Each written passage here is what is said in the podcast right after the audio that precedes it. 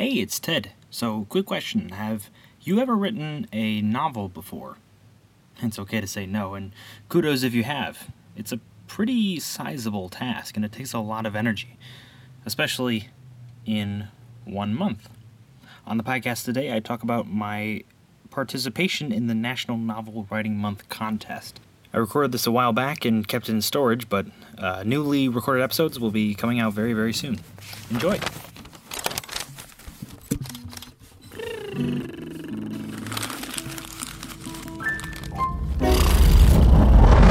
This is art therapy. Just a few humble discussions on art and the creative process, its challenges, its rewards, and how it emerges in everybody, whether you're whizzing around at 2 in the morning with ideas or racking your brains on a boring afternoon for just one stroke of inspiration. Here, we talk about it all.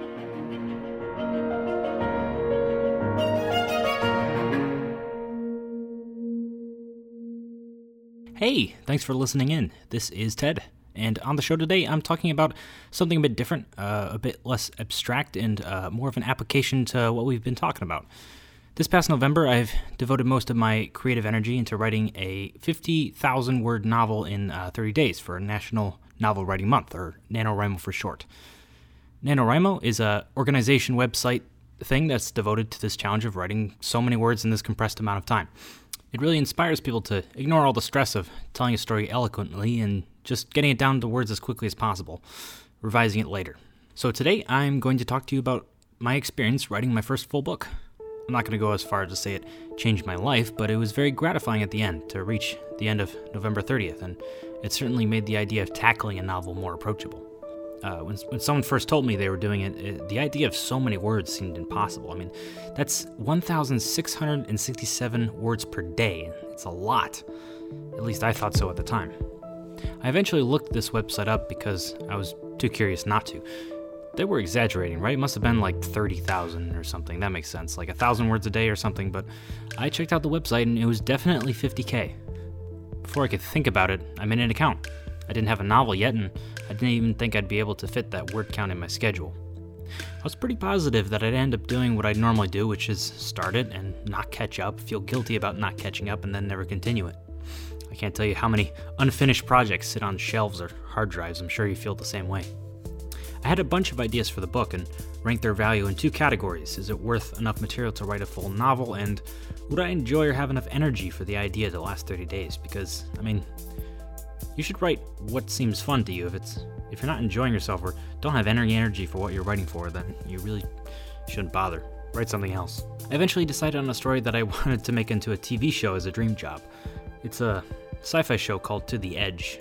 Um, humanity is abducted off of Earth, but lives and thrives in a new futuristic society comprising of thousands of star systems on the other side of the galaxy. And aliens harvest the sun and use humans as cattle, and then they break free and all that uh, fun sci fi stuff, and a ship called the Horizon comes back to Earth for the first time. Meanwhile, war between various alien races begin to escalate. Anyway, I, I really love the idea and I think about it all the time in day to day activities, so why not turn it into a book? I wouldn't have to wait years and years and have the cloud and production value to make an actual show. I already have a fair amount, and even the pilot episode written out already, so translating it into a book would be easy. Remember how 1,667 words seemed like a crap ton to write in a day? Well, uh, yeah, I wrote, I wrote 5,000 words at the first day. It's really not as bad as you might expect.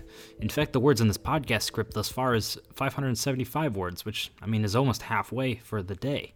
I was breezing along easily, mostly converting the scripts I had already wrote into fleshed out novel formatted scenes. And it was really tough changing the present tense to the past tense over and over again, and I still didn't quite get it right. On around uh, November 14th was when I hit the wall.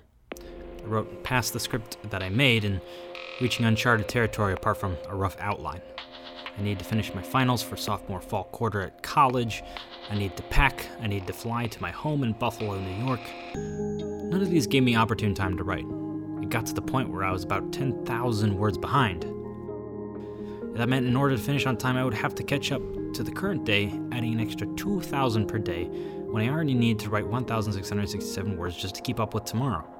It wasn't disheartening despite everything, and I'll tell you why. They show you a chart on the NaNoWriMo website where you're supposed to be, where you are, and how to catch up. There aren't any big red you are behind words yelling at you. They give you simple statistics. This is how many words per day you would be needed to finish on time, and this is the date that you finished at the current rate you write at. It was usually sometime in December. These data seem to express to you that finishing the story takes priority over finishing on time. Because despite everything, deadlines are a number, word, word count is a number. The story that you are telling is the most important element of writing a book. I ended up stepping my game, writing roughly 4,000 words per day at times.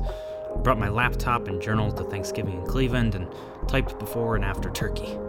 In the car, I thought mostly about the next part of the story. Granted, this is an unfortunate point in my life where I don't really have a job or school or anything responsible to stay busy with, so it allowed me at times to focus only on this sci fi novel. By the last day, I only had 2,000 words left. I ended up with 50,800 words by the end of the day and wrapped up the first draft officially. Does it suck? Probably. But it was there, a first draft, waiting to be revised and edited and all that. I suppose I'll devote the rest of the year to making it readable. I'll definitely participate in this competition next year as well. So, what am I trying to say with this anecdote? Oh wow, I'm so amazing because I struggled to write a novel and succeeded in your face? No, no, of course not. I just want you to think about that project that you've been considering but haven't really thought possible or feasible, or you don't think you'd be able to put the energy into it for that long. It could be a novel, a short film, a podcast, a YouTube channel, a drawing, a painting, a screenplay. It could be anything that you thought of. What's making that project impossible is that you haven't done it yet. Maybe you haven't made the hardest step from, I think I can do it eventually, to, I'm doing it right now. NaNoWriMo gave me the jolt to go, oh, it's November soon, let's do this. Find that similar jolt in your life that can wake you up and realize what you have to do to make that project a reality. I recommend this challenge, for instance. It doesn't have to be November, it can be any month that you set for yourself. Or you can prepare for the next November if you want to participate in the buzz of NaNoWriMo. Tell you what, if it wasn't for that creative challenge, I might not have been kicked in the pants enough to start working on these podcasts. It grounded some of my projects from ephemeral dreams to reality, and now I have all sorts of episodes in the making. Soon, very soon. Anyway, I hope you enjoyed this little story. I didn't really touch on actual tips for starting a novel. I'm sure there's plenty of experts out there. Um, to name a few, Goodreads is a great book recommendation website that has all sorts of inspiring quotes and tips for writing.